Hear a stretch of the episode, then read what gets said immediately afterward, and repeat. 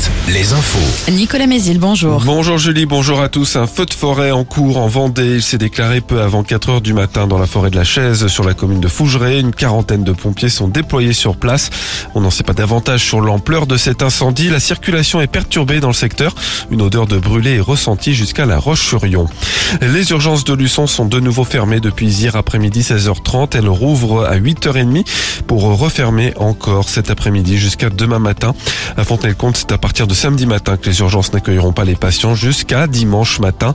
Les problématiques restent les mêmes, le plafonnement de la rémunération des gardes des médecins remplaçants qui rendent difficile leur recrutement.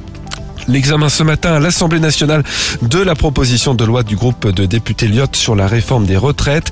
Un texte vidé de sa substance puisque la présidente de l'Assemblée a décidé de bloquer l'examen des amendements sur la suppression de l'âge de départ à la retraite à 64 ans. Autre texte examiné aujourd'hui à l'Assemblée, celui qui permet aux électeurs d'un département de se prononcer sur leur attachement à une région. Il vise particulièrement les habitants de la Loire-Atlantique pour leur lien avec la Bretagne. En Vendée, les obsèques ce matin au Brousil d'Aline, cette femme de 39 ans tuée chez elle à Montaigu la semaine dernière. Son ex-compagnon est soupçonné du meurtre. Il s'était d'ailleurs dénoncé au secours.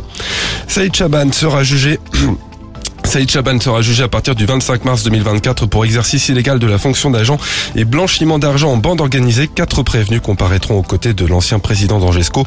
À noter que la Fédération française de foot s'est constituée partie civile. 2000 euros d'amende contre cette voyante angevine reconnue coupable d'injures publiques à l'encontre d'Emmanuel Macron. En septembre dernier, elle a relayé sur Twitter un photomontage du chef de l'État grimé en Adolf Hitler. La quadragénaire est aussi poursuivie par l'épouse du président pour des rumeurs transphobes lancées à son encontre. Les chiffres du ministère du Tourisme sur les vacances de Pâques. Le nombre de nuitées enregistrées rien que pour les touristes français ont augmenté de 15% par rapport à la même période en 2022. Ce sont sans surprise les départements du littoral qui ont le plus profité de cette embellie, en particulier la Vendée entre autres.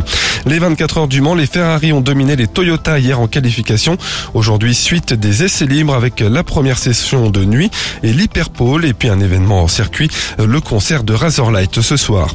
Et puis la météo, ce jeudi démarre avec des éclaircies, mais les nuages sont déjà présents. D'abord inoffensifs, ils donneront des orages parfois forts dans l'après-midi. Les maxi entre 25 et 29 degrés. Très bonne matinée à tous.